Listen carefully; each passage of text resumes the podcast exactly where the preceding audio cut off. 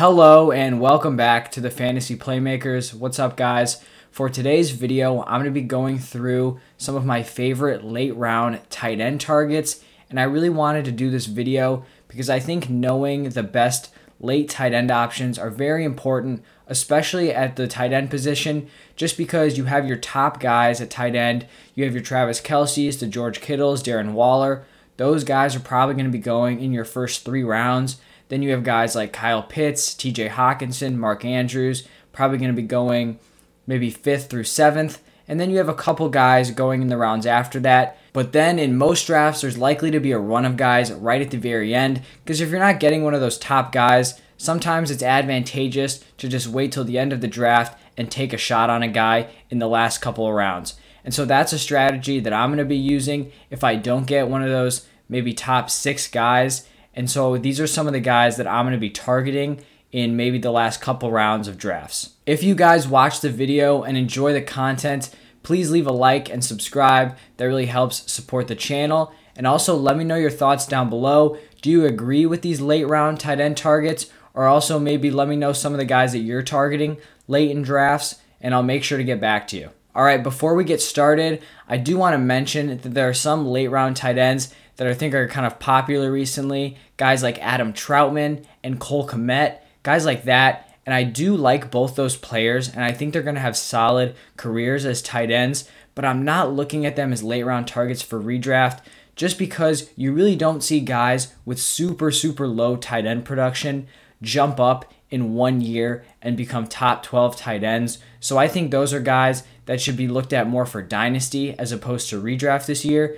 So just a heads up, guys like that likely aren't going to be on this list. I'm looking for guys that at least have shown a little bit of prior success at the tight end position. And one more thing, I just want to mention that all of the guys I'm going to talk about are currently going as tight end 15 or later. So these are all guys that you could realistically get in the last couple rounds of your drafts. All right, first up, I have Anthony Firkser from the Titans, who right now is lined up to be the number one tight end on that team. And the Titans, I've talked about this in a lot of videos. That number two role as the pass catcher is totally up in the air. It was Corey Davis last year, but you also had Jonnu Smith was the starting tight end, and then receiver Adam Humphries.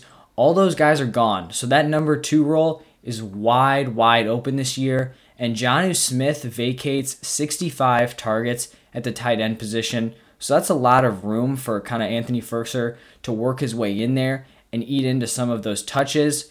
And in 2020, Firkser saw 53 targets. So he was close to Jonnu Smith's target number, but he just did not have the same touchdown upside that Jonnu Smith had last year. So I think Firkser has a legitimate chance to pick up around 30 of those vacated targets. And so if he's able to pick up those targets, now he's the number one red zone tight end on that team, where before it was Jonnu Smith, who had nine touchdowns in 2020. He's now operating in an efficient, high scoring offense as the number one tight end. So I think he's a guy that has a lot of potential here late in the draft. Next up, we've got Gerald Everett, who left the Rams this offseason in free agency and signed with the Seahawks on a one year deal. And just like Anthony Firkser, he has the opportunity to step in and be the number one tight end on the Seahawks offense. On the Rams, he was splitting time with Tyler Higbee, and it really kind of prevented both guys from truly breaking out as a fantasy relevant tight end. And this isn't about Gerald Everett, but I'm also feeling pretty good about Tyler Higbee this year on the Rams. But that's not what we're here to talk about because he's going much earlier than Gerald Everett. I really think Everett's athleticism is what makes me optimistic about his potential this year. Coming out of college, Everett was 89th percentile in 40 yard dash, 75th percentile in speed score, 94th percentile in burst score, 81st in agility score, and 87th in catch radius. So across the board, he is just a very capable athlete, and that is definitely something you want to look for when you're projecting those top tier tight ends. They generally have to have a pretty solid athletic base to succeed in the NFL. And so Gerald Everett definitely has that athleticism, and he's also going to be a part of a high scoring offense. And I really think could break out this year if given the opportunity, especially with how late he's going. Now we've got Jared Cook up next, and this is just not a flashy pick at all. I'd say this was actually a pretty boring pick, but I would not be surprised if Jared Cook finishes as a top 10 tight end in 2021.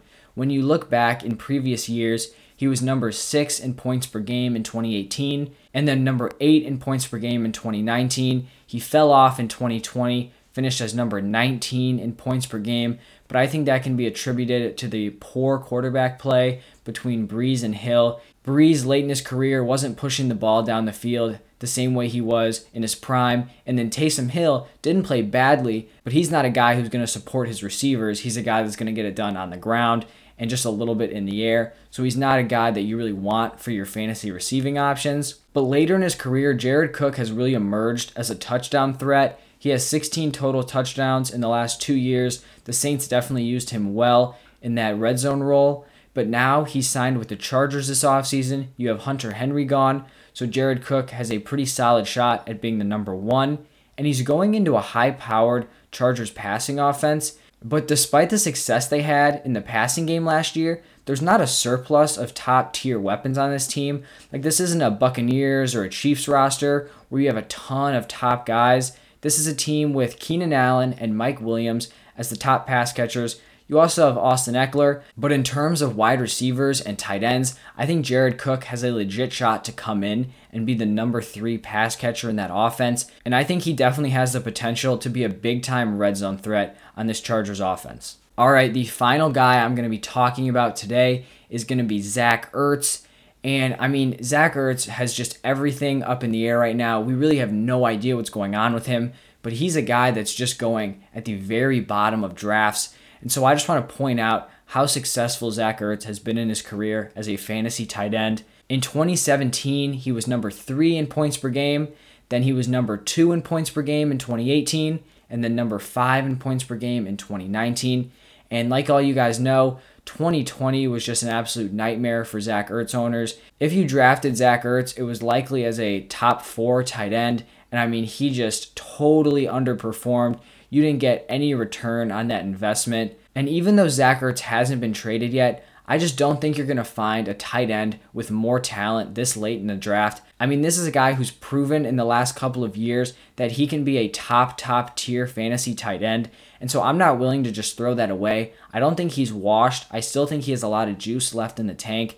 And so I really think you could be drafting a potential top five tight end at the very end of drafts if Zach Ertz lands in a favorable spot. I think one of the better options for him would be the Colts. You reunite him with Carson Wentz, and that's also an offense with not a ton of weapons, so we could be one of the top options on that team. But we really have to just wait and see what happens with Zach Ertz. But if I was drafting now, I would be totally willing to go out and throw a dart at Zach Ertz late in the draft. That's going to wrap up today's video. Those are the four guys I wanted to talk about. Thank you guys so much for watching and listening. Once again, if you guys enjoyed the video, make sure you leave a like and subscribe. I would really appreciate it. And also let me know your thoughts down below. I'll make sure to respond and get back to you.